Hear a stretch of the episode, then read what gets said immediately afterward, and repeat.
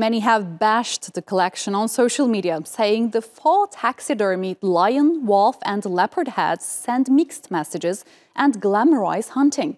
And although the fashion house made it clear on Instagram that no animals were harmed while making these designs, it hasn't stopped people from questioning the use of animals in the fashion industry.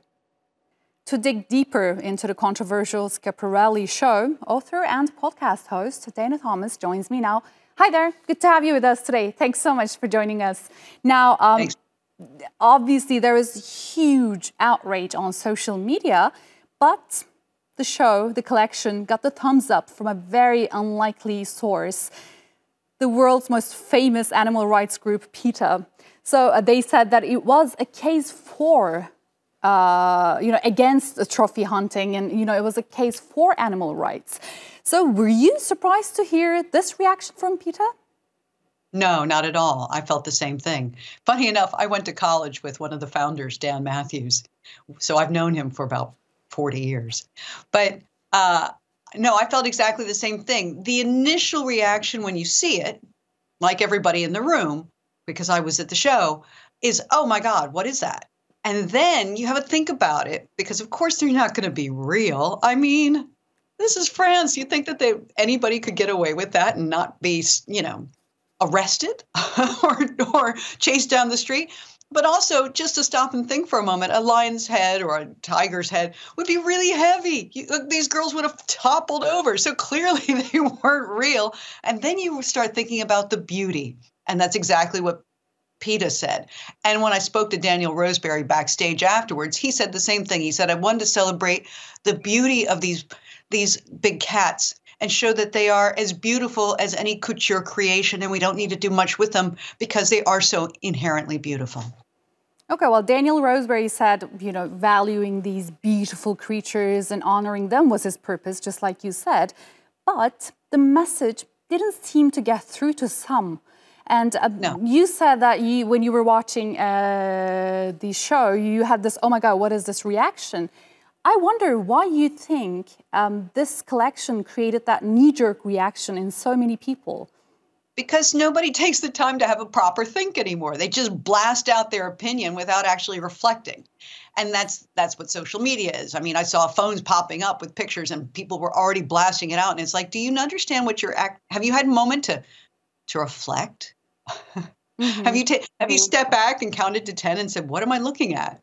as opposed to going, "Oh, I'm so shocked. I'm shocked. I'm shocked." So, I think that this whole debate is a, a debate actually about not the cats themselves, but the way we respond to things that initially we might be taken aback by, and we don't get beyond the getting the shock and have a, th- a think about what we're actually looking about.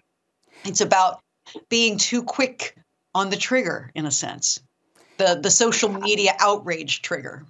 Well, I guess the common concern uh, was the belief that this collection sends the wrong message, that it's beautiful to carry animal heads uh, attached to your clothes. And they're, they're, you know, obviously this show is glamorizing um, hunting instead of the beauty of the natural world. So let me play the devil's advocate here. You don't believe the collection feeds into the hierarchy, the assumed hierarchy, and the practiced hierarchy between animals and human beings. No, I think it's exactly the opposite. And in fact, if you really want to start targeting this this issue, then let's talk about ostrich skin handbags or crocodile handbags or alligator shoes and belts. I mean, those poor creatures, if you've ever even seen a, sl- a small clip of a, one of those animal, those reptile farms, you would never, ever think about wearing that again. And it's not like cowhide where it's coming from the meat industry these animals are raised for this reason and then they're slaughtered for it and then three quarters of the of the skin is thrown away because they're it's flawed because they fight and they scar each other or you know we're shooting ostriches for their for their skin for handbags so i mean if you really want to get outraged about wearing some beautiful creature as and promoting it why are you spending $25000 on a crocodile handbag mm-hmm. well Okay, let Why, me. Okay, and a fake lion is not. Mm-hmm. I mean, it's it's no different than Dolce Gabbana's leopard print jackets, for example. This is this is not it's clearly not real and it's about saying aren't these creatures beautiful and aren't we lucky to be having them with us and we should I mean, with the lion's head, particularly, I mean, you were looking at the lion, you weren't looking at that girl, even though she was beautiful. the lion is more beautiful. Well, absolutely. But um, when traditionally, historically, animals have been used um, as luxury products and endangered species, uh, you know, have been systematically killed for their pelts to be turned into garments. Is it enough to um, use faux taxidermy and uh, to make a stance against uh, human uh, relationships? I mean, again, uh, I think this was a major concern uh, for people who were you know, angry on social media. I think it was showing that we, sh- we can live in harmony and that we should live in harmony. Mm-hmm. Okay. Well, um, well, one interesting point for me was that um, it is not the first time wild animals are used in art. Not at all. I mean, well, well, the same righteousness and this virtuous tone is rarely directed towards other visual arts. I'm thinking of Damien Hirst here, for example. Damien the, Hirst. The first uh, example that comes to mind, I guess. Does it kind of prove how people don't see fashion as an art form and reduce it solely to consumerism? I think that in part, yes. But also, it it also shows our quick trigger, as I said before, our quick trigger outrageousness. I remember going to a show for Alexander McQueen in 1997 where he had little crocodile heads on shoulders and he had gazelle horns coming out of the girls' heads and and uh, and shredded animal skins as you know almost like a like you would imagine a prehistory costume outfit would have been like that was belted and no, there was no outrage there whatsoever. But 25 years on, this now has become a big thing, and they're fake. And Alexander McQueen was using real. Well, yeah, that's that's uh, definitely surprising to hear. Um, do you think this think whole reaction is on on our society today? Mm-hmm. It's more of a commentary on our society today than it is on fashion.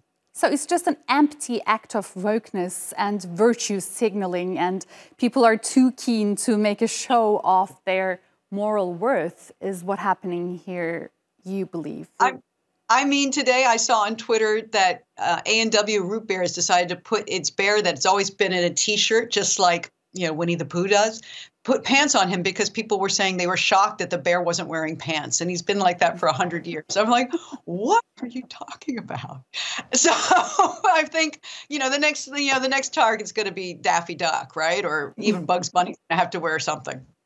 I don't know. It's just seeming like the outrage is taking center stage and i think a lot of people aren't even realize what they're outraged about. I, my favorite one was when people got outraged about black friday thinking it was racist racist as opposed to saying no it's because your money went into the black from the red.